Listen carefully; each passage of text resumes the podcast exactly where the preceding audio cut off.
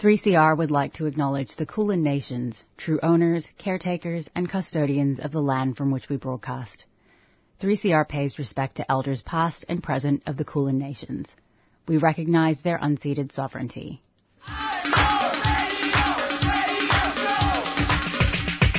This is 3CR Breakfast. Oh yeah. Alternative news, analysis, and current affairs. Monday to Friday, 7am till 8.30am. Only double. Clap your hands.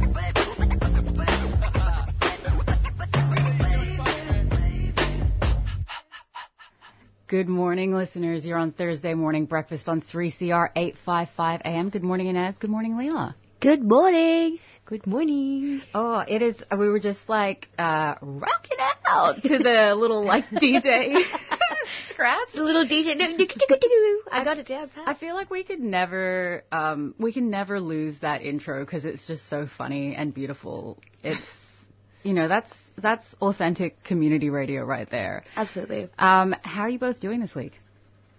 I feel a bit run down. I have uh, uni assignments to do and I have work and, you know, classic adolescent things, but it's my last year of my master's and then it'll be over. Are, are there many adolescents in masters? Uh, yes, actually, I have, I'm the same height as one, so I'm just waiting. Yeah, it's for my growth spurt one Uh, day. Yes, Yeah. exactly. Actually, I, this morning I got told uh, when I got uh, picked up my coffee that I had oh, something like a like a monster grip or something because I was holding two, two two coffees in one hand and I felt extremely gender affirmed.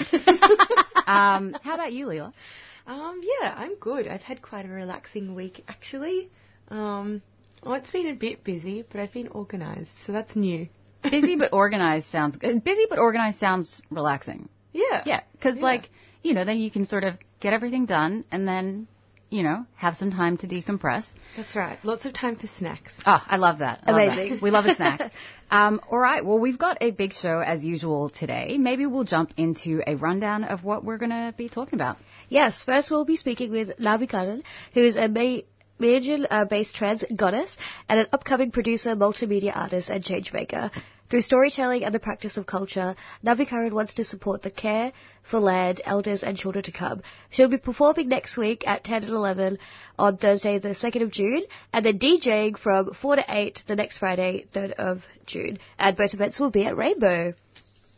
And then we're going to be hearing from Gerald, who is a filmmaker, writer, poet, and musician, uh, and volunteer community organizer for Filipino youth organisation Anak Bayan Melbourne. Um, and we're going to be discussing the impact of the recent Philippines presidential election. Excellent. And then we're going to hear from Tuffy, who is a campaigner with Goongerah Environment Centre, or GECO, and Tuffy's speaking with us about concerns with the Andrews Government Sustainable Forest Timber Amendment Timber Harvesting Safety Zones Bill 2022, which was introduced into the Victorian Parliament on Tuesday and poses a serious threat to forest protests in the state. And then finally, we're going to be hearing from Nick Reimer, who's the president of the National Tertiary Education Union's University of Sydney branch. And Nick is speaking with us about the strike actions that have been taken by academic workers at the university. And there was a 48 hour strike on May 11th and 12th, and then again a 24 hour strike in solidarity with First Nations colleagues on May 24th to demand fair remuneration and job security. So, massive, massive show as usual, and we're so excited to bring it to you.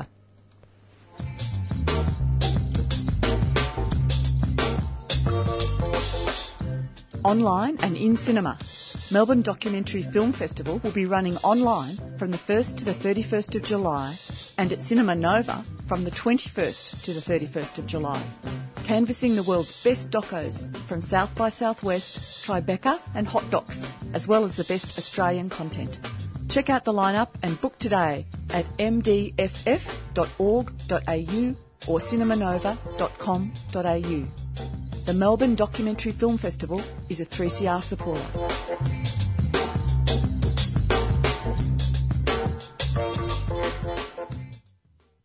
And we're back on Thursday morning breakfast on 3CR 855 AM. And these are the news headlines for Thursday, the 26th of May, 2022. So, first up, Clearview AI, a controversial facial recognition firm, has been fined $13.3 million by the UK privacy watchdog following a joint investigation with its Australian counterpart. Now, Clearview AI sells a facial recognition app which allows users to upload a photo and match it against a database of 3 billion photos, which it automatically scrapes from various social media platforms and online sources. The Office of the Australian Information Commissioner, or OAIC, found that Clearview's collection of sensitive biometric information of Australians breached Australian privacy laws. A number of Australian police forces had tried out the app, feeding images of themselves, suspects, and victims into the system. The privacy watchdog found that the Australian Federal Police had breached privacy rules in using Clearview, but by not properly assessing the associated risks. In other news, today, May 26, marks 25 years since the Bringing Them Home report was first tabled in federal parliament, giving voice to the experiences of stolen generation survivors. The report made 54 recommendations, including repatriations for survivors. While most states and territories have introduced systems to compensate survivors, state governments in Western Australia and Queensland are yet to act.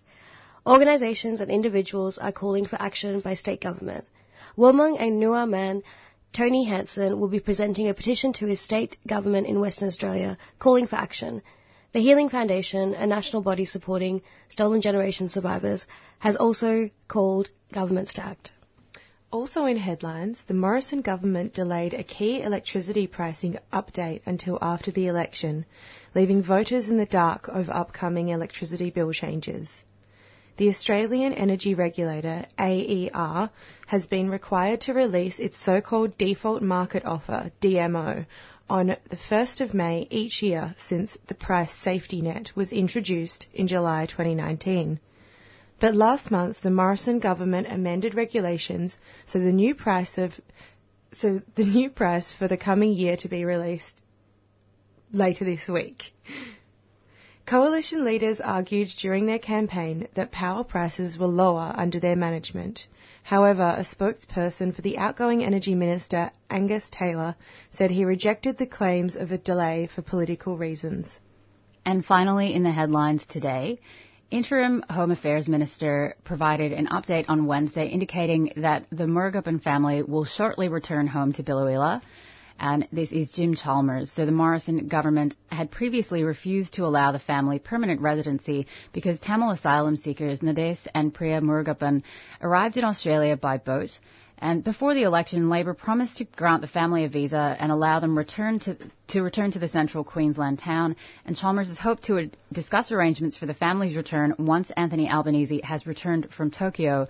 But just to add on to that, uh, in the first days of the Labor government, we have already seen a boat of Sri Lankan asylum seekers turned back, uh, which goes against the uh, that goes against our commitment against non-refoulement and breaches international law. And you can find out more about this, I guess, by looking up stuff on Human Rights Watch, who have who've written a bit about it.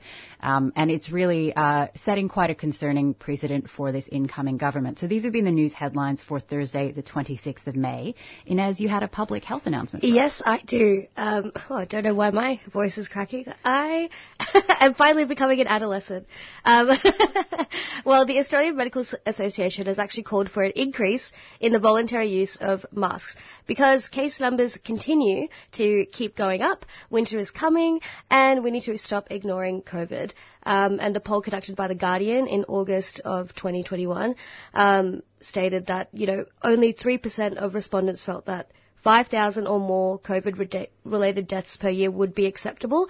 However, we have actually surpassed that milestone in the first four months of this year alone and each day an average of 45,000 Australians are reporting cases of COVID. So please continue to wear your mask, take care of each other, because um, not everybody will get COVID the same way, and we have to look after everybody else so we can continue to um, form community and look after each other and hopefully get back to a sense of um, support.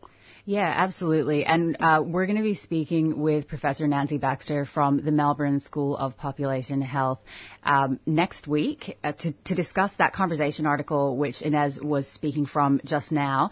Um, and it'll be really important to discuss that because I think there has been so little focus. Um, you know, broadly in terms of government initiatives to actually roll out a comprehensive public health strategy that takes into account both the flu and also um, also the you know COVID-19, which continues. Um, although I will say that Annastacia Palaszczuk, the uh, Queensland Premier, has recently announced that flu vaccines will be free for all Queenslanders because of the spike in flu cases they're seeing. So hopefully that sets a precedent. And one last reminder is that today the coronial inquest into the death of Veronica Nelson in custody will hear evidence from Tracy Jones, General Manager of Dame Phyllis Frost uh, Centre Prison, and Dr. Foti Blar, Chief Medical Officer, Correct Care Australia.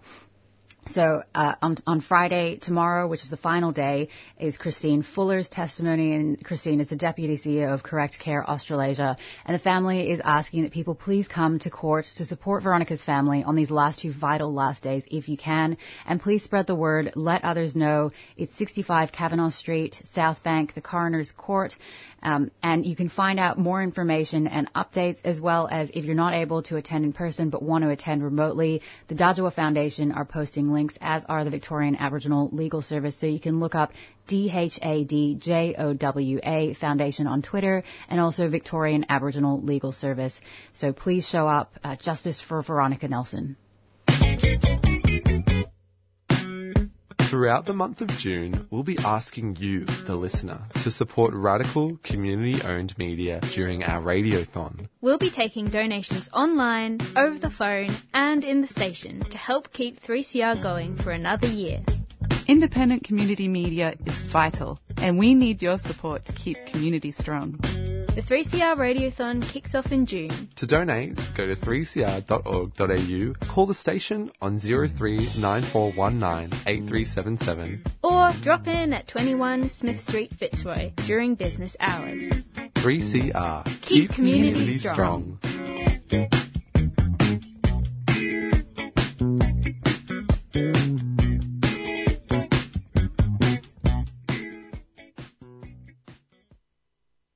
I caution to First Nations peoples that this ad contains sensitive content about the stolen generations.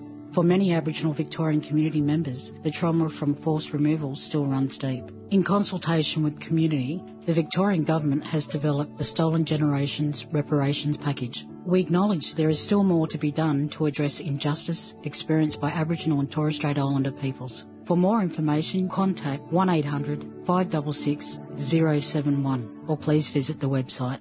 A 3CR supporter.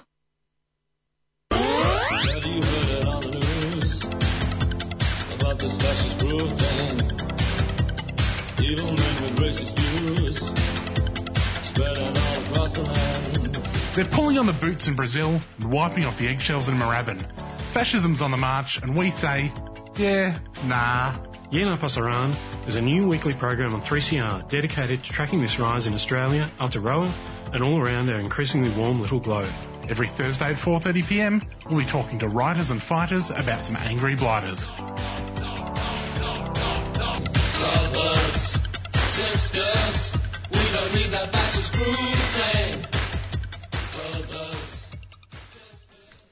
And now uh, we are joined by an extremely special guest, uh, Navi Karan, who is a Meanjin-based trans goddess and an upcoming producer, multimedia artist, and changemaker. Through storytelling and the practice of culture, Navi Karan wants to support the care of the land, elders, and children to come. Thank you so much for joining us here today. How are you today? I am so fantastic. Thank you so much for having me. No, of course, absolute pleasure. Um, I cannot wait for this incredible uh, interview time. I don't know what is going on in my brain, uh, but I'm going to restart and ask maybe the first question. Uh, yeah. Maybe would you mind starting with what drew you to being a performer and your recent journey into the arts? Thank you. Um, it's actually a pretty shallow story. I really liked the attention people gave me when I went up on stage and performed really. And mm-hmm. that went on for a few years before I started realizing that storytelling is a responsibility and the practice of storytelling is the practice of culture. And because, especially when you look at the impacts of colonization, especially through the violence and erasure, the practice of storytelling from people of culture has been taken away. And so realizing that um, I am one of the last few storytellers when it comes um, directly into my lineage, and I decided to take it on as a role and a responsibility. Yeah, I think it's. Um, I think being, I don't think that's a shallow thing at all. I think wanting attention and um, wanting to be on stage and, and enjoying the love, I think is also a beautiful thing. And um, being able to understand that storytelling is a responsibility is a really beautiful, you know, gift that you hold. And I know that uh, you recently ventured into DJing, and Mm-hmm. as a fellow DJ, I think I can see the scene like shifting towards a community focus and artists who are truly authentic are being celebrated. And I think it's also helped me come into my own as an artist.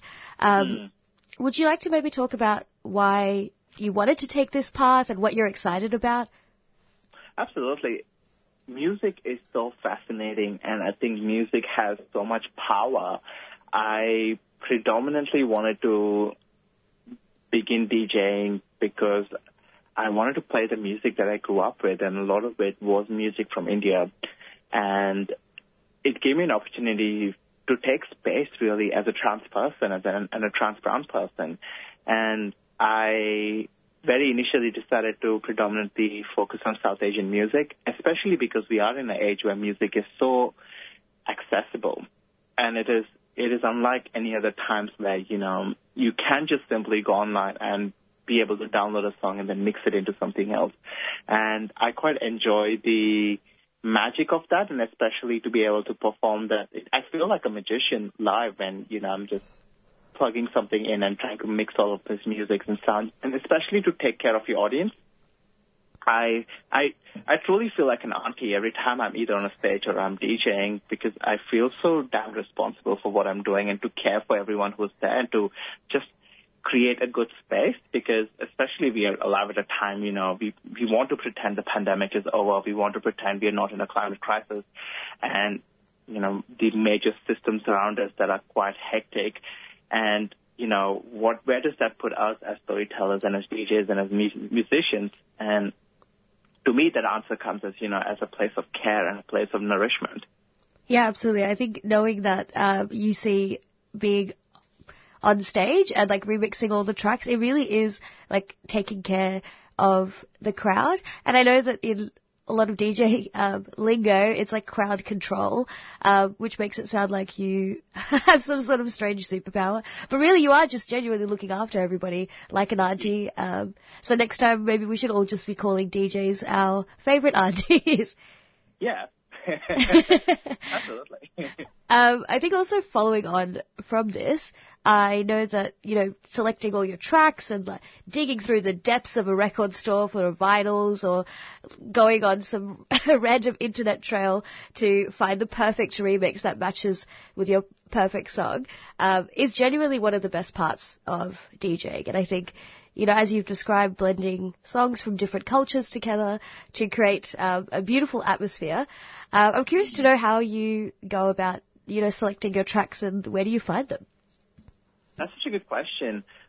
I think to me it comes down to intersectionality. I, in all of my work, really, I'm very curious about whose voice or who is not present in the room, and what does it take to make these spaces accessible. One of the other things that I'm really curious about exploring through DJing is to give space and representation to voices um, that we don't usually hear in a club or in a public or in a space that you know where people can be empowered, not just the artists, but also, you know, the people within the audiences. Brisbane, Meanjin, is has a huge South Asian population, and we never see them at events. We never see them at theater shows. We never see them at parties, but they're there, you know. And so, to be able to um, find music that I know will cater to that audience. Um, I also think, you know, when I look for music, I'm looking for music that has magic, that has masala, that has taste to it, that is, you know, will add more than just to the vibe, will give people a way of exploring laughter and joy and movement in a way that steps away from shame, that steps away from insecurity. And so when I'm looking for music, it, it predominantly happens to be um, women of color, black and indigenous women that I'm playing. And then it's really about creating the vibe. Yeah, absolutely. I think knowing that um, you want to find the songs with the extra masala is very important. Um, you need to put out your first mix and just call it masala mix extraordinaire. Yes. um, and I also know in preparation for the interview, I've been listening to your Spotify, which we will also link, which everybody needs to listen to. Um, I was listening to the songs Where Are You From and If My Genders were the entire solar system. And what really stands out to me is that they feel so different musically and in production, but what stands out is that how seamlessly you're able to, I guess, blend poetry and expression and music to create that like feeling that is completely immersive that feels like you can't look away from um, or not feel. And I think these songs are truly a gift. And could you maybe speak on what the songs mean to you and the process of writing and producing them? Thank you so much for listening. That's so sweet and really appreciate it. The all of the credits for the music goes to my partner and who's also my music producer, Levi Kohler. And we spend a lot of time having conversations. We argue, we prod, we explore, we tear things apart until we get this creation that, you know, fits. With both You From and Solar Systems, we really didn't know what it would sound like. And we just kept, you know, tearing and tearing and tearing it apart until we kind of arrived at a song, uh, at a sound. We are really curious about the potentials of sound and what sound, what can happen with sound and where we can take it. We, oh gosh, the process of songwriting and producing. We are, so both of these songs, Where You From and Solar Systems, are part of a bigger work called Brown Church, which is a massive theater work that we're in the process of producing. We are not allowed to say yet where we are performing it, but it is happening in September. I can say that much in Meanjin. Um, and all of the music will be available as an album just before the show happens. Um, I think this is the first time I'm announcing this publicly. Um, and the process of writing it is essentially we want to tell a big story of queer liberation, of black and indigenous and people of color liberation, and what that looks like when we intentionally build anti-racist spaces that are not just you know, anti-racist for the sake of being anti-racist, but, you know, contextualizes us as storytellers within bigger movements of change and shifts. And so we have a massive narrative we're trying to tell through this album and this theater work. And, and these pieces have been, you know, some of this has, has already been written as a part of Brown Church, which we also performed last year, um, as a, from a collection of poems that I've written. And then it's just Levi and I figuring out what would sound best musically. Yeah, it sounds. Oh, firstly, I want to acknowledge how wonderful it is that you announced Brown Church on this 3CR exclusive Thursday breakfast show. um, but it's so.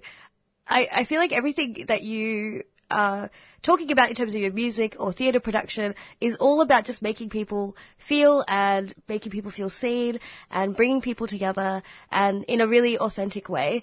And I just want to, you know, commend you for that because it's not an easy thing to do and also to stay true to that throughout your entire process. Um, Absolutely. I also want to say it, I really appreciate how much um, I really appreciate you saying that because I think the journey it has been quite isolating and is often isolating for people of color, for queer, trans people, and disabled folks.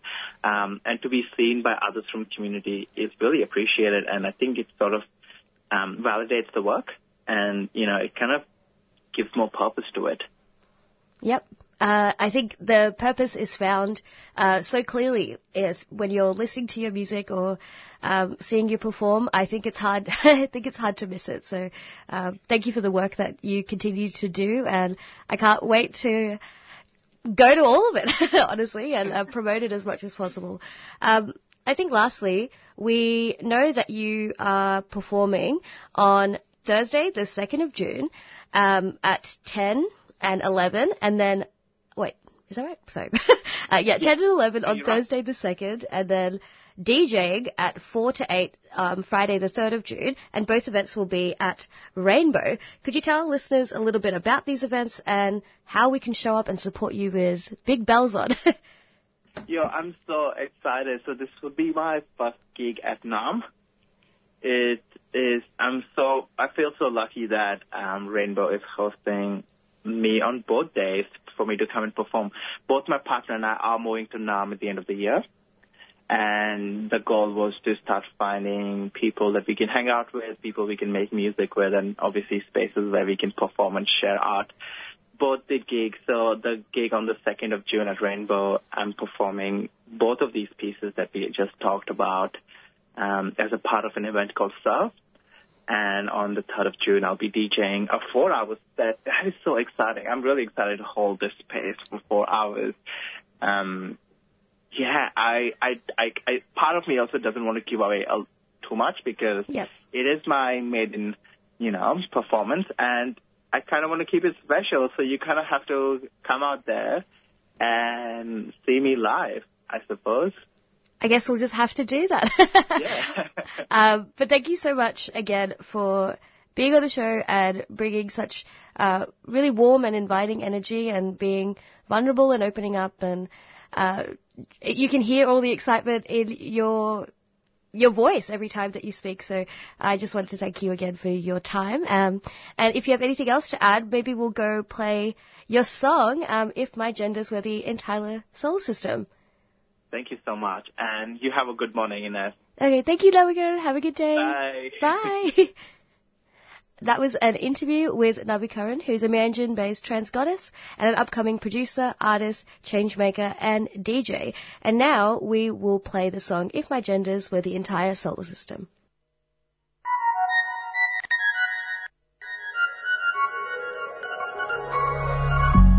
If men are from Mars and women are from Venus, then I am the entire solar system and beyond, as seen through my mother's eyes.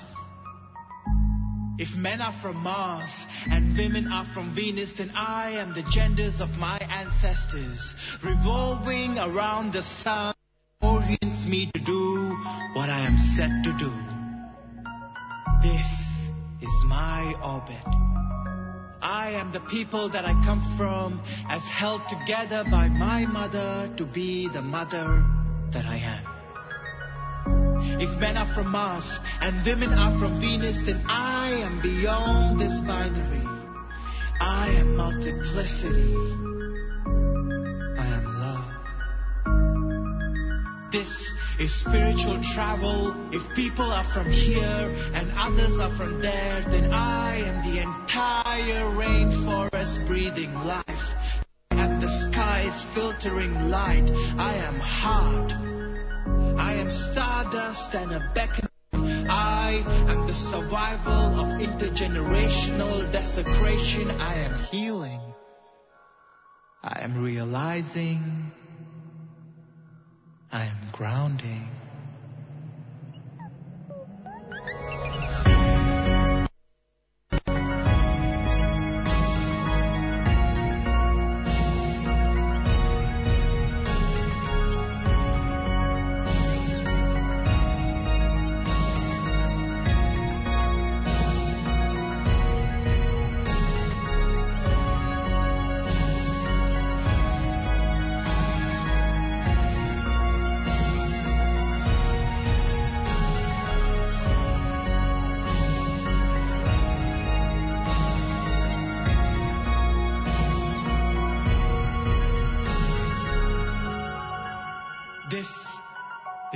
Orbit. I am healing. I'm realizing. I am grounding. I am multiplicity. Accented women. It seems so obvious to me that if you live in a in a completely violent um, cultural milieu, that it's going to translate into every aspect of women's lives. Accented women. What's a border? They don't see it like a big wall right along the. How the can country. people live ordinary lives when they're living in such an extraordinary situation where there are two, where there are armies there and terrorists there, such conflict every single day of their lives? Accented women. A show by and about women from culturally and linguistically diverse backgrounds. On Community Radio 3CR.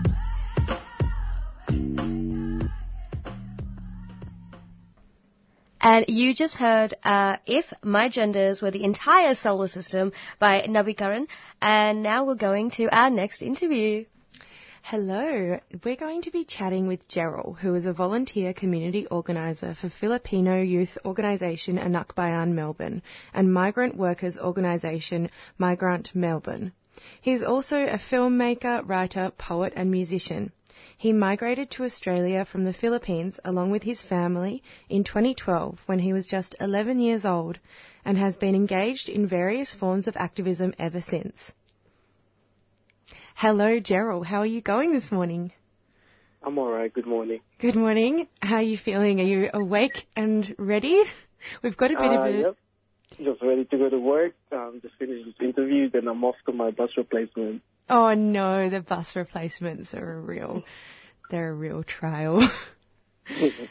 um, so, Anak Bayan is a youth-based national democratic comprehensive mass organisation that seeks to arouse, organise and mobilise young Filipino workers, students, professionals, migrants and national minorities in order to merge national democracy with the powerful mo- movement of the toiling masses. Um, Gerald, can you tell me a bit more about the work that Anak Bayan does in Naarm and how you got involved with them? Yep. Um, Anak Bayan's role in Naarm has been um, very integral in the movement in the Philippines because it seeks to mobilize the youth in the diaspora in a way that connects them to their homeland and also to engage them in the struggles that are going on in the homeland and to explain to them that they're not separate with what's going on uh, back home or that they themselves are product of the struggles that are being waged um, back home. So in terms of what we do here in, uh, in Naarm, um, we often organize a lot of um, cultural events such as um, um, film showings, also theater plays, and a lot of other stuff, along with organizing and also um, involving the youth in the diaspora in engaging in community and also um, showing them the importance of community organizing in mobilizing um, the people uh, who are here as part of the diaspora to mobilize them in the issues that are affecting the Filipino people and also the issues that are affecting um, other nationalities and other ethnicities and also the struggles that are going on, for example, nationally here in um, so-called Australia with First Nations, with First Nations issues, with uh, refugee issues, and so on and so forth. Mm, I think community organising is really important for us diaspora um, in connecting to where we live and supporting each other. Um, so the next question is a bit dense. I, during my research, I actually found that the political systems in the Philippines are pretty complex. Um, from my understanding, political dynasties or family groups in leadership positions with political and economic dominance emerged as a result of the power vacuum left by the Spanish colonial regime after the Philippine Revolution in 1896. Could you speak to how the Marcos regime, which um, happened 40 years ago, examples the problematic power dynamics of political dynasties and why the continuation of this political tradition is an ongoing threat to democracy in the Philippines? Mm. Um, to understand the political traditions in the Philippines, more specifically political dynasties, I think we have to examine the, as you said before, the country's past, uh, past and present colonial mm. um, reality, and Yeah. also um, the dominance of U.S. imperialism, for example, in, in, in our economy, in our culture, and also in our politics. Um, the political dynasties and also um, the political system in of itself is a product of the domination of U.S. imperialism in the Philippines, and also it boils down to the two issues that are um, that are mainly affecting the Filipino people, which is the question of land. Um, 80, um, 70% of the Filipino people are, um, are belong in the peasant class, meaning they are the ones who till the land. Yet 95% of that class, or I'm not sure if my figure is correct, but most uh, most um, people in that class do not have their own land, do not till their own land.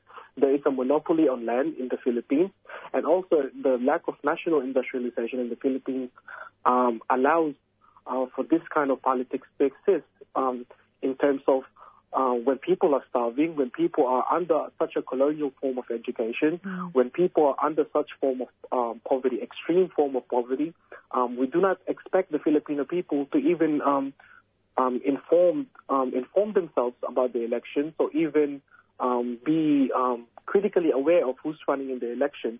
So this is uh, all a part of the machinery um, in which um, U.S. imperialism dominates the Philippines, in which big landlords dominate the Philippines, in which big businessmen, um, mostly um, foreign corporations, dominate the Philippines, and they benefit from this kind of system that that exists in the country. Um, so this. Um, um, I don't think the political system in the Philippines is really complex. It all boils down, I think, um, to the monopoly on land and also the lack of national industrialization. And and lastly, I think um, it boils down to um, the dominance of imperialism in the Philippines. Mm, yeah, thank you. That's really eye opening. And I think, like, looking at other places like South Asia, Southeast Asia, I've found that um, the different layers of colonialism tend to exploit pre-existing power dynamics and yeah it can really most of it can be put down to um, the spread of like westernized capitalism capitalism which becomes a real issue when there's um, vulnerabilities after like initial colonial domination Mm. um, so Gerald you describe yourself as a descendant or survivor of the Marcos regime 40 years prior. So, can I ask, what's your main concern about Marcos Jr., aka BBM, um, his return to power, and how do you think it will impact those living in the Philippines as well as the wider diaspora such as yourself? Yep. Um, I think um, I would describe first um, my family's experience within the Marcos dictatorship. So just a trigger warning or a um, content warning for um, people listening. Um, my grandfather was imprisoned and tortured during the martial law regime. His siblings were also imprisoned and tortured. But most specifically, what happened to um, to my grandfather's brother, my great uncle, um, was um, horrific in terms of when they found him, um, they found him, they found his body dumped in front of a municipal hall. His teeth were extracted, his arms and legs were broken. He sustained multiple body wounds, and the only way they could really identify him was through his wedding ring. So this um, um, this uh, exemplifies the brutality of the Marcos regime that they they consciously are trying to erase this history, um, trying to erase um, trying to erase this um, particular history that is very brutal, that is very horrific, uh, that is very horrific, that is very repressive, and as if uh, martial law victims are still um, are still not alive, as if martial law victims were just a myth. Well, just coming from my um, my our experiences in our family, um, seeing another Marcos uh, in power definitely triggers that kind of generational trauma that um, that we have been accustomed to as a as a Filipino people. It definitely is painful to see another Marcos uh, in power, but also it um, it kind of triggers uh, uh, as it triggers our generational trauma. It also triggers a form of generational resistance in which um, we as a Filipino people have a long history of resistance against colonial powers, against U.S. imperialism, against local reaction, and we will continue that um, during this um, another Marcos regime. And they are foolish to think that that just because another Marcos in power, that he will not be ousted just like his father did in 1986 in the streets of Edsa. Um, I think we have a very good chance, and also I'm very hopeful in the uh, in the future that Marcos Jr. will be ousted just like Marcos Sr. did in the streets of the uh, of the Filipino people in 1986. Mm, his crimes were truly horrific, and um, yeah, I guess it's important that we remember um, so many Filipino people are survivors and are still fighting um, this kind of political regime. So yeah, it's very important work. Um, so my second question, my sorry, second last question is actually about the kind of disinformation. Um, you know, you were saying it's it's quite hard to get um, clear information leading up to uh, elections, and yeah, so I just wanted to talk a bit about how Western media really played quite a big role in endorsing and romanticising the Marcos family regime. Um, they were featured in the like of Lifestyle magazine, and I know, I think Imelda Marcos is in the Guinness Book of Records for having the Yeah. biggest shoe collection, which is quite. It's it's obscene, I would say. Yeah, because it's really just glamorizing um, that ill-begotten wealth. Um, so, in conjunction with this kind of endorsement from the Western media, the spread of more recent disinformation um, via Facebook, TikTok, and YouTube uh, has rallied huge support for the pro BBM campaign. Um, what can people, in particular young folk preparing to vote or just wanting to get more informed, do to arm themselves against this copious disinformation? Like, can you suggest any podcasts or news and politics platforms that our listeners could check out? Mm. Um, in terms of um, um, Western media, we have to remember that Marcos, um, the Marcos dictatorship was directly supported uh, by the United States and was only dropped really when Marcos Sr. was not good for the image of the United States. Mm. So there is no surprise that there was um, there was a form of uh, um, glorification of the Marcos regime in the Western media because he is a product of um, of Western powers himself. In terms of um, um, this information, I think um, the battle um, that happened today um, uh, in in these elections was a battle in social media, and I think it kind of it kind of speaks to the um, fragility of the social media um, platforms that we use, and also the disinformation that can quickly spread um, through disinformation using these social media platforms without even being penalized uh, by these social media platforms. Uh, so I think, spec- specifically as the youth, um, uh, in the way that we can inform ourselves is that we have to preserve our books, preserve the books that are now being disappeared by the Marcos regime, um, preserve uh, the knowledge of martial law victims, and also listen um, to martial law victims when they speak and not dismiss this um, dismiss these stories.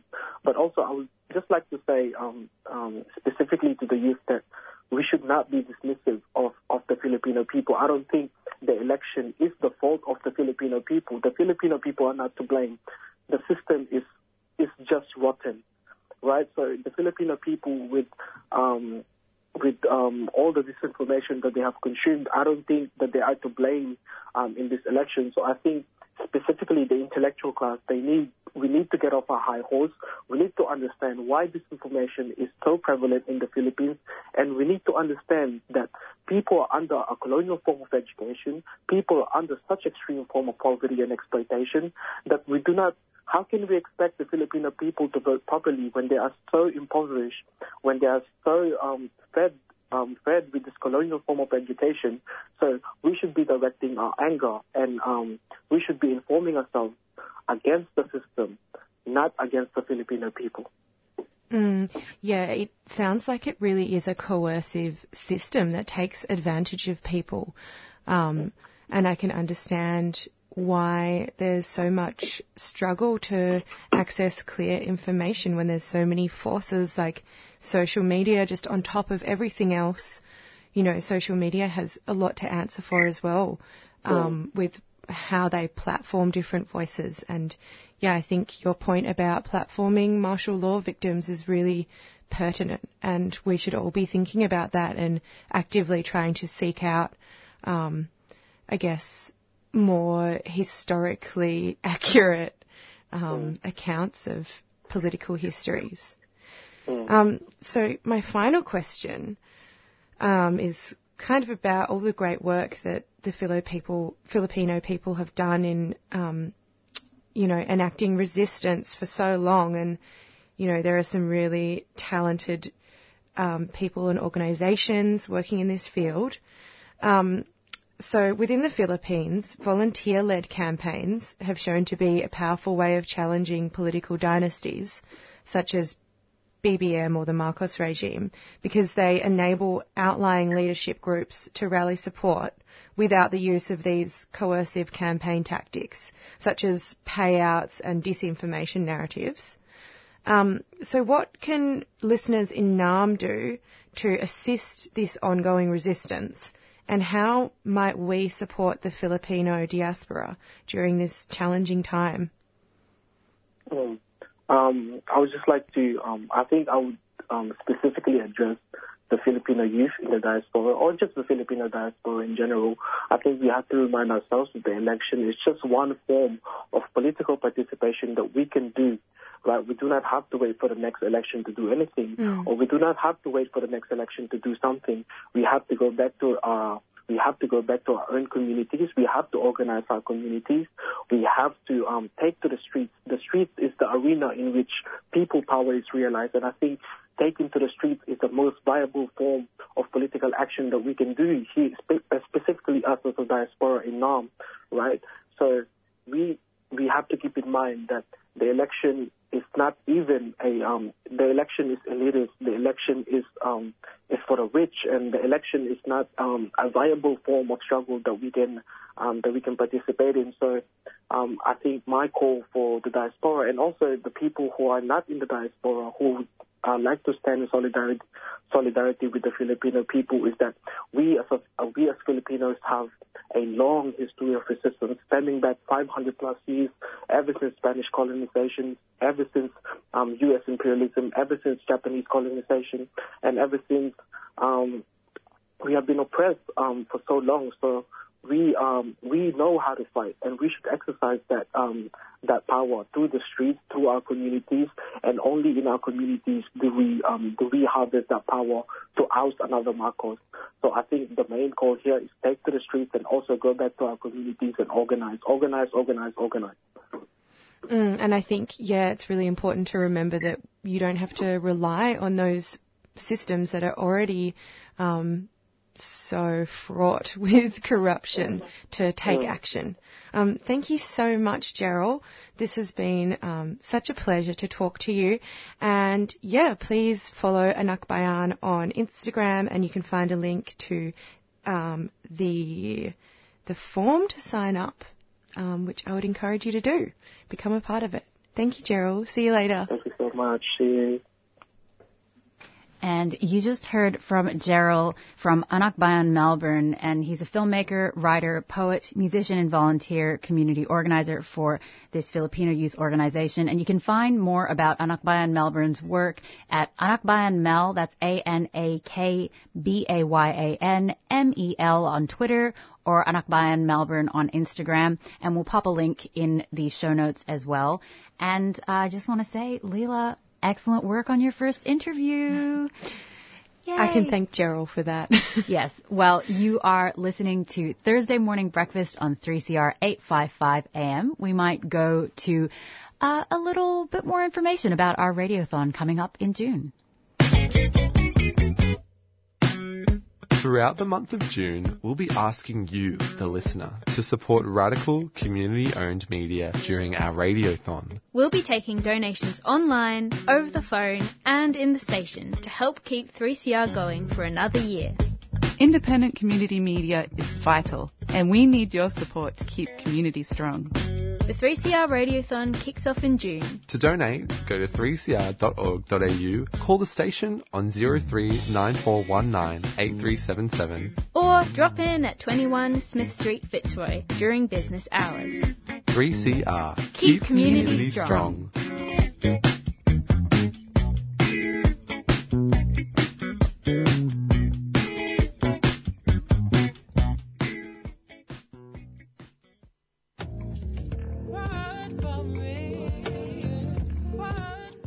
PX Whānau is a Pacifica LGBTIQ plus podcast providing a platform for Pacifica communities to unpack and discuss the narratives and the effects of the COVID-19 pandemic. Presented by Pacific X, a collective that celebrates Pacific Island LGBTIQ plus communities through meaningful connections that honours cultural and gender identities. You can catch the podcast series every Sunday during Out of the Pan at around 12:30 p.m. or on your favourite podcast platform.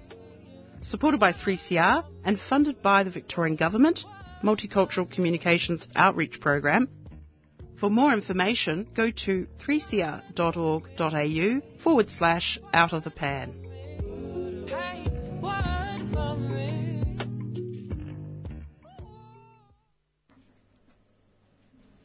And now we are going to go to a song by Becca Hatch called Without You that was actually released yesterday. So it's uh, her newest single.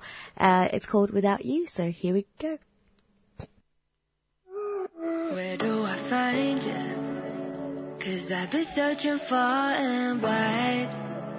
Oh, I'm just sick of wasting time. And babe, I wanna clear my mind, my mind. Where do I find you? I'm calling for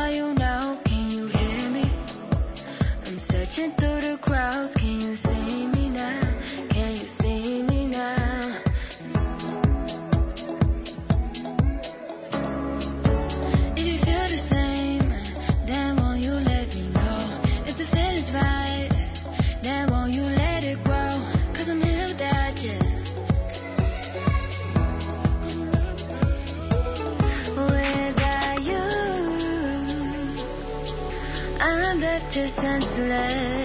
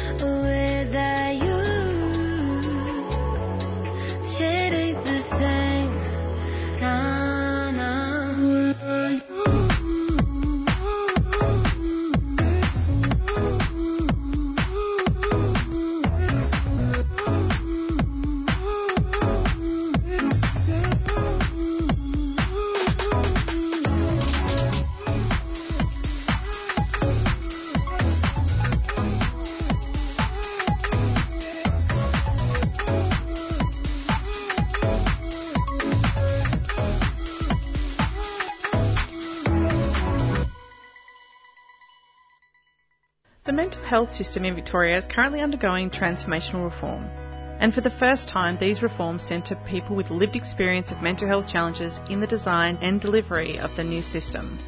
So, how do we then ensure that lived experience engagement is genuine and not tokenistic? And what are some of the structural changes that need to occur to encourage people with a lived experience to want to participate? These are some of the questions we will be exploring in this year's Wellways Public Lecture on Thursday, May 26 at the Wheeler Centre. Keynote speaker is Debbie Hamilton, a systemic mental health advocate, and the evening will also include a panel discussion with lived experience and governance experts, and the launch of VMIAC's Consumers Leading in Governance pilot program. This is a free event, but bookings are essential. To book your ticket to the in-person event or online stream, visit lecture.wellways.org and follow the links to the booking page. That's lecture.wellways.org. Wellways supports 3CR. You've just heard Becca Hatch, Without You, uh, who is an incredible First Nations artist, and I feel like they've been able to create a contemporary R&B scene completely on their own, um, and go listen to their other songs. It's because you just want to go dance around to them. Yeah, it's amazing. Um, I think we need more music that kind of pumps us up, and that was a great start to the day. You're listening to Thursday Morning Breakfast on 3CR 855 AM. A caution to First Nations peoples that this ad contains sensitive content about the stolen generations. For many Aboriginal Victorian community members, the trauma from forced removal still runs deep. In consultation with community, the Victorian Government has developed the Stolen Generations Reparations Package. We acknowledge there is still more to be done to address injustice experienced by Aboriginal and Torres Strait Islander peoples. For more information, contact 1800 566 071 or please visit the website. A 3CR supporter.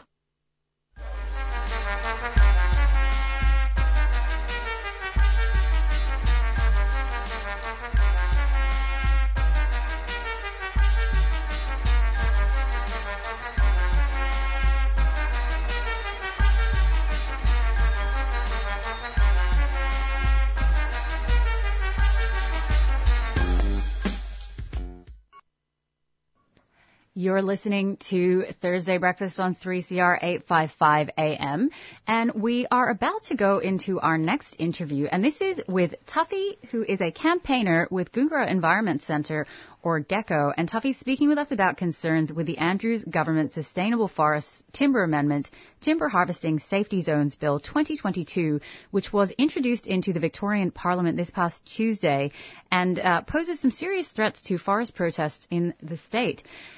Now, Tuffy, thanks so much for joining us today. Hey, thanks a lot.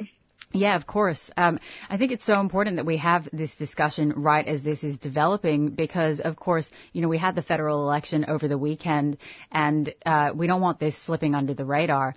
So um, this past Tuesday, the 24th of May, as I mentioned, the Andrews government quietly introduced this bill, which, if passed, will result in significant changes to forest protest laws in Victoria to crack down on direct action. And this bill introduces, oh, sorry, includes provisions that really ramp up the criminalisation of forest protests, with the government claiming that the measures are to enhance the safety and well-being of forestry workers. So maybe just to start off, if passed as is, what consequences could protesters face with this bill? So basically, the bill um, increases penalties up to 21,000 um, as well as um, 12 months imprisonment. So that's kind of like the maximum increase. Um, they've expanded, they're trying to expand the definition of a prohibited thing um, to include PVC pipes um, and metal pipes, and, as well as um, search and seizure um, provisions um, obstructing and hindering authorised person and machinery and banning provisions, which actually um, the head of the Department Jobs Precincts and Regions can can vary themselves at their own discretion. Mm. So yeah, really just like you know increase penalties and and increase um, um, you know jail time for this. So, yeah. Yeah. Yeah, absolutely. And and the, the, the, specific mention of PVC is like obviously to um, to crack down on lock uh, lock-ons.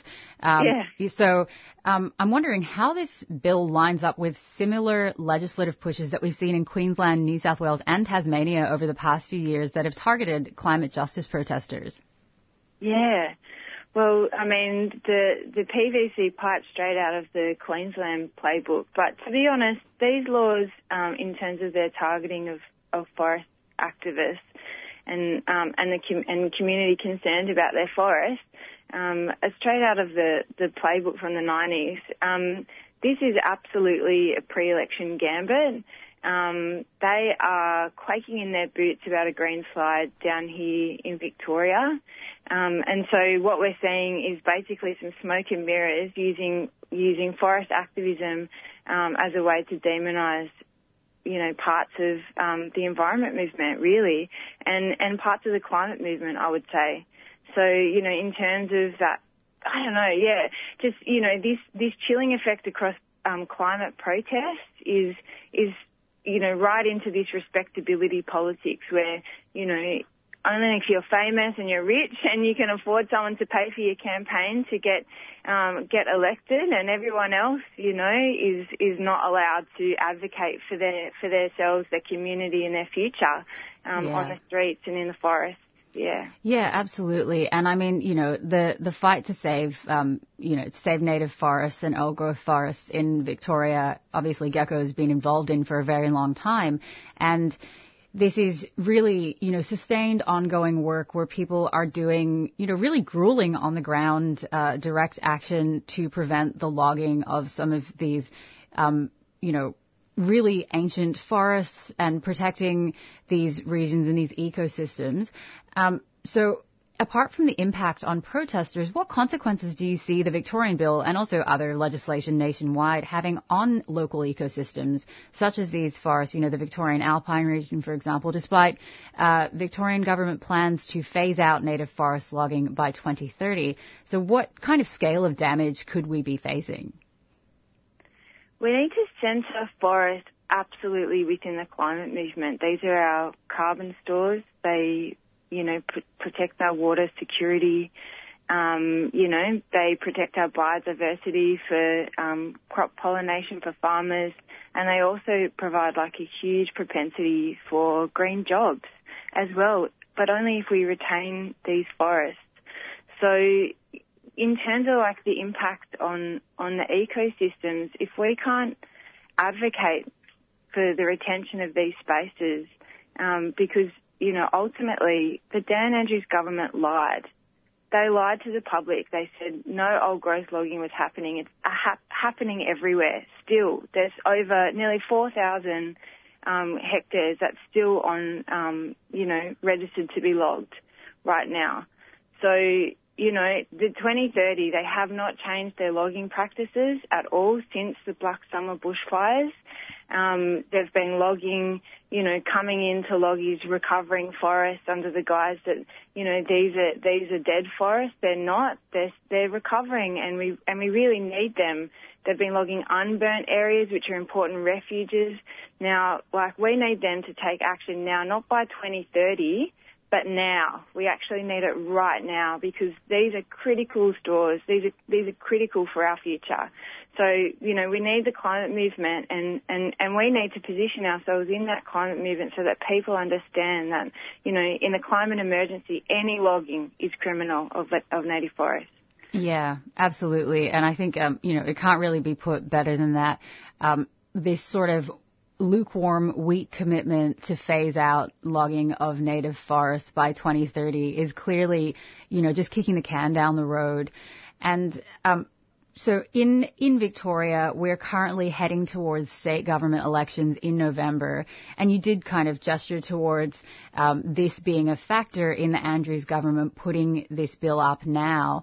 Um, but I'm wondering if you wanted to comment further on sort of, um, you know, things that people should be looking out for in terms of you know, whether it's the right to protest or whether it is um, a more critical analysis of the Andrews government's sort of um, attempt to, to put an eco-friendly face on, on some of their actions.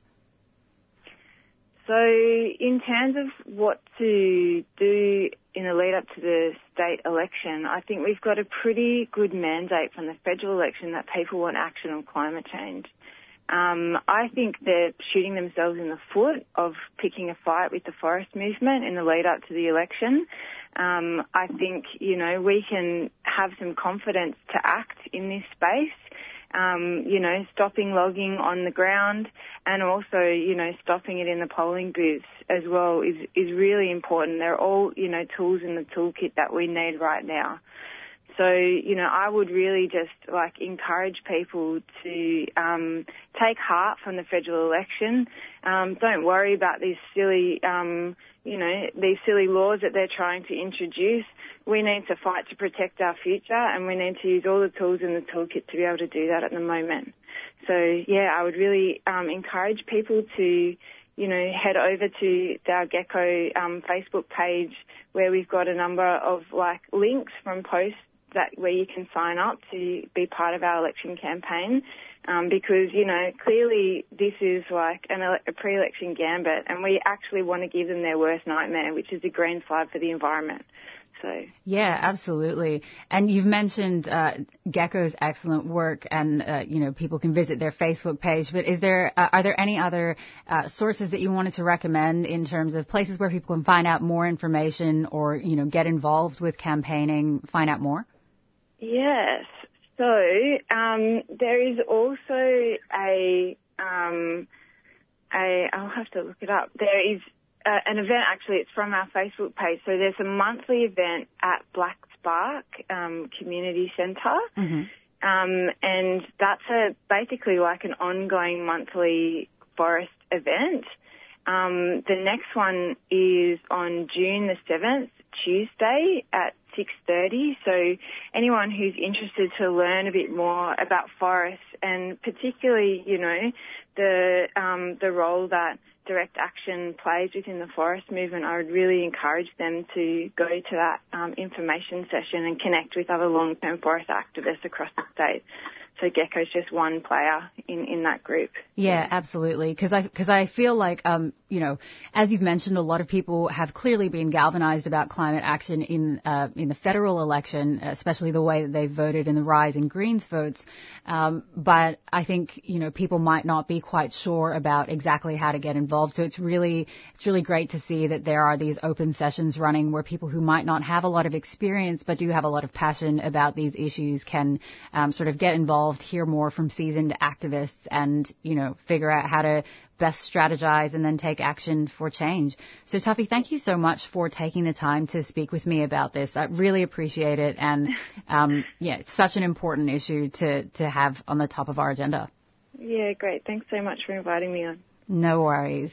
And that was Tuffy from Goongerah Environment Centre, or GECO, speaking with us about concerns with the Andrews Government Sustainable Forests Timber Amendment Timber Harvesting Safety Zones Bill 2022, which was introduced into the Victorian Parliament on Tuesday and poses a serious threat to forest protests in the state. Now, Tuffy mentioned that there is a monthly event going on at Black Spark.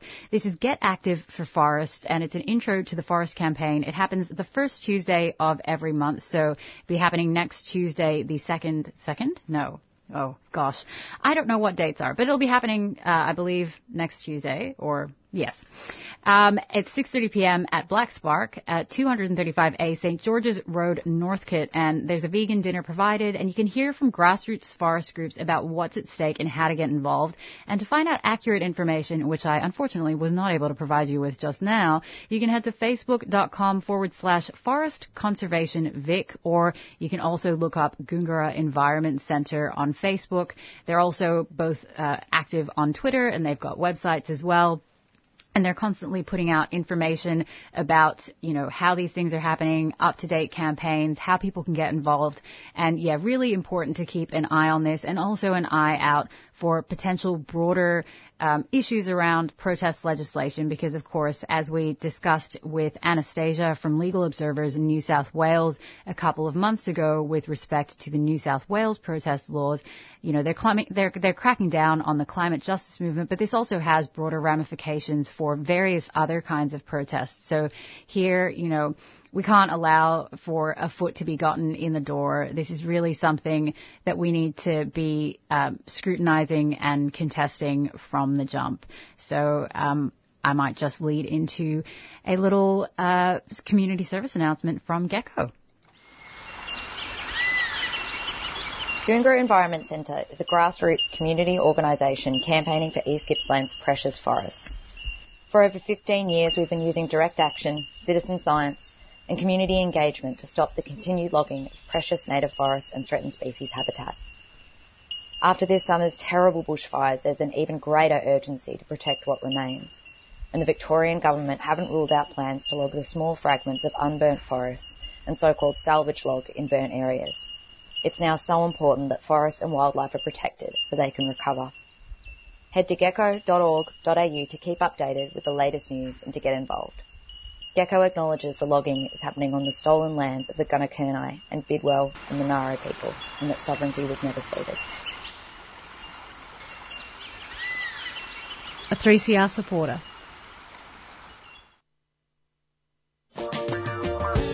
Get ready to add your support during our annual Radiothon and help keep communities strong. 3CR Radiothon fundraiser, June 2022. To donate, call 03 9419 8377 or donate online at 3cr.org.au. 3CR Radiothon 2022. Keep communities strong.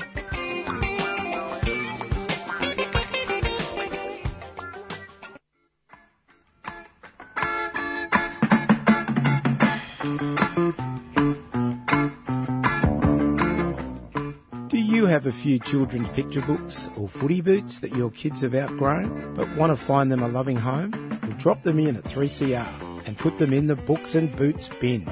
Books and Boots regularly sends pre-loved children's picture books and sports footwear to remote and regional First Nations communities and children across the country. Contact us at Books and Boots or go to the website www.booksandboots.org.au. We love a good book.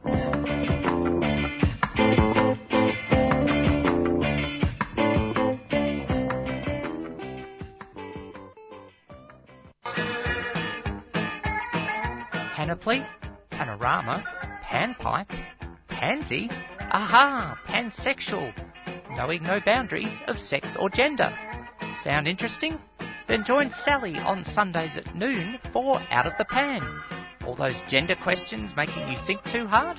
Whether it's transgender, bisexual, polyamorous, or beyond, we'll throw those questions into the pan and cook up the answers for you.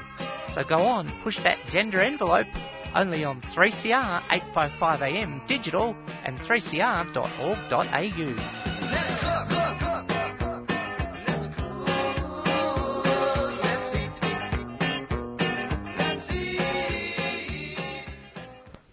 And we're back on Thursday morning breakfast on 3CR 855 AM. And I am joined by Nick Riemer, who's the president of the National Tertiary Education Union's University of Sydney branch. Who's, and Nick is speaking with us about the strike actions taken by academic workers at the university from May 11th to 12th and again on the 24th of May, so earlier this week, to demand fair remuneration and job security. Nick, thanks so much for joining us. Thanks for having me, Priya. Priya. Yeah, of course. And um, I was hoping that we could start off with a bit of an overview of the state of academic employment in so-called Australia, because I understand that employment insecurity and issues such as unfair remuneration ha- are pretty rife across the sector, and that these have only been exacerbated by the pandemic and the former Morrison government's decisions not to invest in or protect higher education. So before we jump into a bit about what's been happening at the University of Sydney, could you briefly speak to this broader context? Yeah, of course. I mean, when you think about universities, you think generally about sort of white collar workers who are on good salaries, but that image is very far from, from today's reality. Um, across the sector nationally, only about one in three jobs is ongoing. So there's just a massive proportion of casualisation and a fixed term contract. So job insecurity um, is is a very prominent part of the employment picture in universities across the country. Um, and that was already the case before the pandemic.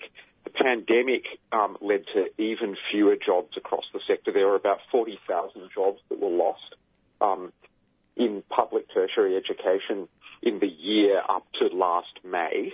Um, and we know that a lot of those jobs job losses were sort of uh, the excuse, or the pandemic served as an excuse for restructures that managements at universities had mm. been wanting to undertake for a long time. So, you know, those people who do have jobs, if you're lucky enough to be in the minority with an ongoing job, whether you're an academic staff member or an administrative or support staff member, you generally have a crushing workload. Um, and if you're a casualised staff member, you not only have a, cas- uh, a, crushing workload, but you're also subject to very serious wage theft. Mm-hmm. And one of the real defining features, I think, of universities at the moment, Priya, um, and it's just so positive to see, is the extent to which casualised university workers uh, through through the NTEU and and independently of it as well, have begun to fight back um, and justice at work and an end to ju- the just intolerable levels of wage theft that, that, they've been subject to for such a long time. Yeah, absolutely. And it's just been so insidious to see that even while there are, you know, these active uh, pushbacks against wage theft, um, that, as you've mentioned, universities have sort of used the pandemic as an excuse to sort of crack down further and implement, um, you know, these ex- extreme austerity measures, uh, which has resulted in some pretty uh, interesting results for their surpluses, which we'll talk about later. Um, but can you tell us about what led to academic staff at the University of Sydney deciding to strike and what some of your key goals are? Because from what you've said before, uh, these pressures have obviously been building for some time, but what was the breaking point?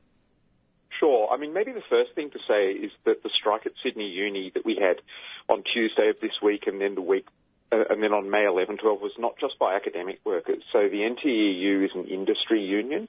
So it's a union for everybody who works at the university, whether they are academics or whether they're library workers, support staff in labs, administrative workers. So, so we, we had a total university shutdown um, because of that because of that fact, because our union, you know, embraces everybody who works at the university, regardless of what they do.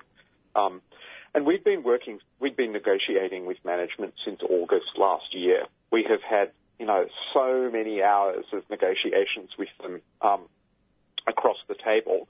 Um, and we, we haven't achieved or they've refused to budge on our members' key priorities. And they're about things precisely like reducing overwork, um, bringing serious improvements to job security, ending long-term exploitative casualisation at, at, the university, um, putting an end to the sort of punitive and obstructive restructure and change management practices that that our administration, like lots of administrations at universities, continually want to implement. You know, mm. one restructure after another, poorly justified, makes makes um, everybody's life at work harder, doesn't achieve any uh, good results other than giving management the opportunity to say that they have, uh, you know, undertaken organisational change in different areas of the university. Mm-hmm. Um, and in particular, um, there are two other issues that were really important to us. One was to preserve the the connection between teaching and research for academics. Um, so a defining feature of a university, I think, is that the people who teach students are also active researchers in their fields. Um, our management want to undermine that by removing academic staff's right to a 40% research component in their workload. Mm-hmm. And they want to force academics to negotiate how much research they're allowed to do annually with their supervisor. So management are basically just shredding the uh, regulated, protected workloads that academics have um, and have had for years, and they're just saying, look, you work it out with your supervisor, and it doesn't matter, and you know, you work it out with your supervisor without any protections or controls against all of the power imbalances that um, exist between. So imagine if you're a you know a younger female uh, person of colour, perhaps, um, and you're an academic and you're having to negotiate your workload with an with an older male senior white head of school. I mean, the, the power imbalances mm. in a situation like that are just clear. Um, our management seem to have no interest in um, in acknowledging that. So that's one thing that we want to do mm. to protect academic freedom for a start, so that you know university management doesn't get to decide what research happens when and by who. And the other thing that was really important is introducing enforceable targets for Aboriginal and Torres Strait Islander employment um, because Sydney Uni hasn't, uh, the, the, proportion of First Nations staff at the uni hasn't grown for 10 years. When management came to us with their proposals for our next collective agreement, there wasn't a single word in it about First Nations staff. You couldn't find the word Aboriginal or Torres Strait Islander in the document. Um, and that's simply not good enough, Priya. Mm. You know, a university like Sydney University, which is such a, you know, it's a, it's an institution that is deeply complicit with the, with the colonisation, I mean, of, of, this country and the, and the, mm. You know, the, the solidification of, of discrimination and dispossession against yeah. Aboriginal people we have an obligation and our management has to recognise that. Absolutely. And I mean, you know, it's, it's also, there's a broader conversation to be had here and I'm sure you're very familiar with it about the transformation of organisational culture to actually improve retention of Aboriginal and Torres Strait Islander staff, you know, um, having um, people come in the door but also making sure that there is an organizational environment that actually supports, um, you know, academic and administrative staff to, to thrive. And um, I'm wondering how uh, if at all, has the University of Sydney responded to some of your actions? yeah, well, first they tried to ignore us. Um, you know, we were told at the enterprise bargaining table that strike action was simply irrelevant. You know, um, you might have thought that when thousands of university staff and also, you know, students um, take the quite bold step of going on strike for two full days at the start of a campaign and then following that up very shortly afterwards with another 24 hour strike. You might have thought that that would send management a signal that all was not well at the university and that they really needed to start listening um, and negotiating in good faith. But no, but no, they told us that striking was just going to be irrelevant and that the only thing, so they think, that is going to um, make any difference is the, the negotiations at the bargaining table. They've also tried to stigmatise union members in a most disgraceful way, and of course, um, they have uh, taken everything online. So for those of those of our colleagues who uh, don't support the union and were ready to strike break, um, disgracefully, in my view, in the last in, in the last couple of, of, weeks when we've had industrial action. There's been teaching that's gone online and administrative work and meetings that have gone online. Now, I'd like to think that there hasn't been nearly as much work online as the university administration um, would like, because the support for the NTEU's claims on campus is actually pretty high. Mm-hmm. Um, but but nevertheless, the new digital environment we're in does give management a way of, uh, you know, strike breaking digitally. We did though have digital pickets. You know, we put mm-hmm. on digital events, digital strike events to provide a um, uh, an alternative to, to, online work. Yeah. They were a success, and we also shut the campus down. Mm. I mean, you know, the vice chancellor might like to think, what's the use of his of his big shiny campus if there are no if there are no students or staff on it uh, on strike days, and that was absolutely the, the, case. The place was absolutely deserted. Yeah, I mean, uh, for anybody who's not familiar with the University of Sydney campus, like the University of Melbourne, it has its own postcode. It's a gigantic campus, and if you sort of look down the main walkway at the University of Sydney, there have just been some excellent pictures coming out from the NTEU and other people associated with the strike, showing the the whole place completely deserted. I mean this is just such a classic example, um, you know, unfortunately being sort of tampered with uh, by online um, workarounds, but nonetheless extremely powerful example of you know what it means to withdraw your labor labor from this system and show uh, show the university that they need to take it seriously. Um, so this uh, I, I don't really know how to to go into this without kind of laughing with, uh, you know, just feeling um, completely outraged. Um, but this past Monday, the 23rd, the Sydney Morning Herald reported the university reported an eye-watering $1 billion of growth in revenue in 2021. And this is the same period during which employees were facing immense downward pressure and significant job cuts. So just before we wrap up, can you reflect on some of the implications of this massive surplus?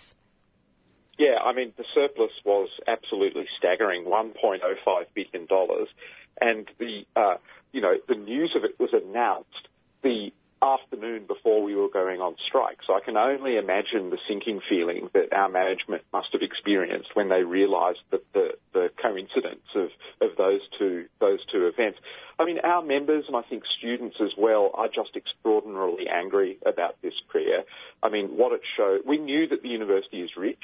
Um, that's been obvious for a long time. We didn't understand exactly just how stupendously rich it is.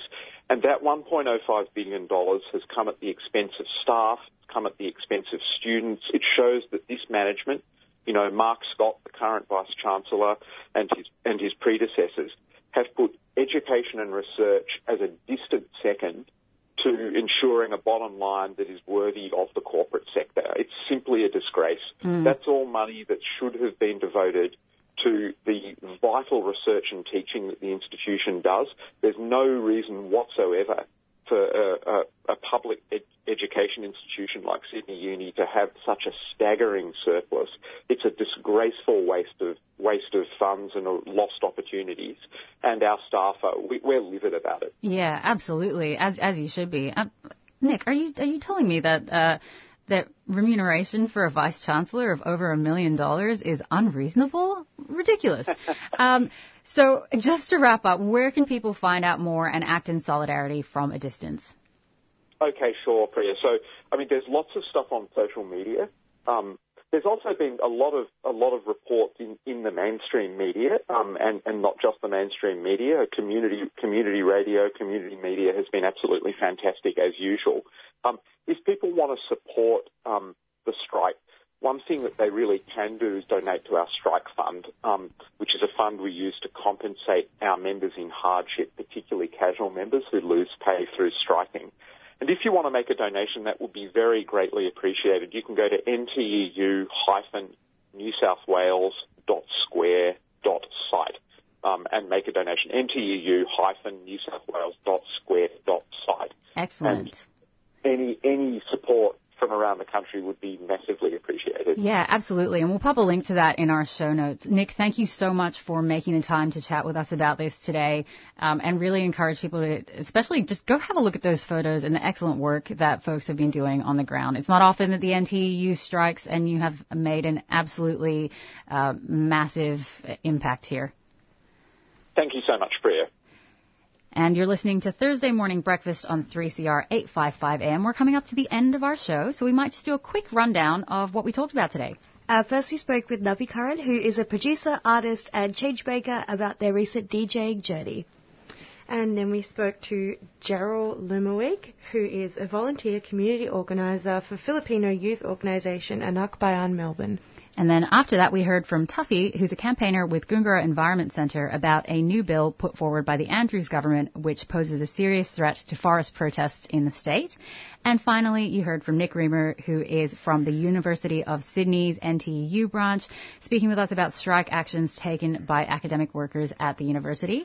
And um, just want to let people know that there is a Sorry Day event uh, that is happening today, the 26th of May, at North Richmond Community Health, and there is a smoking ceremony and community barbecue happening at North Richmond Community Health uh, from 11:30 a.m. to 1:30 p.m. today. And uh, sorry means that you don't do it again. So please, um, yeah, please stay aware of all of that, and uh, we'll catch you next week on Thursday morning breakfast. 3CR Breakfast would like to thank the New International Bookshop, Melbourne's independent radical bookstore and venue, for their financial support of this program. You can find Nibs in the basement of Trades Hall in Victoria Street, Carlton. And while you're there, check out Radical Coffee, a worker-run cooperative cafe in the courtyard. Keep up to date with upcoming events at nibs.org.au. You've been listening to a 3CR podcast produced in the studios of independent community radio station 3CR in Melbourne, Australia. For more information, go to allthews.3cr.org.au.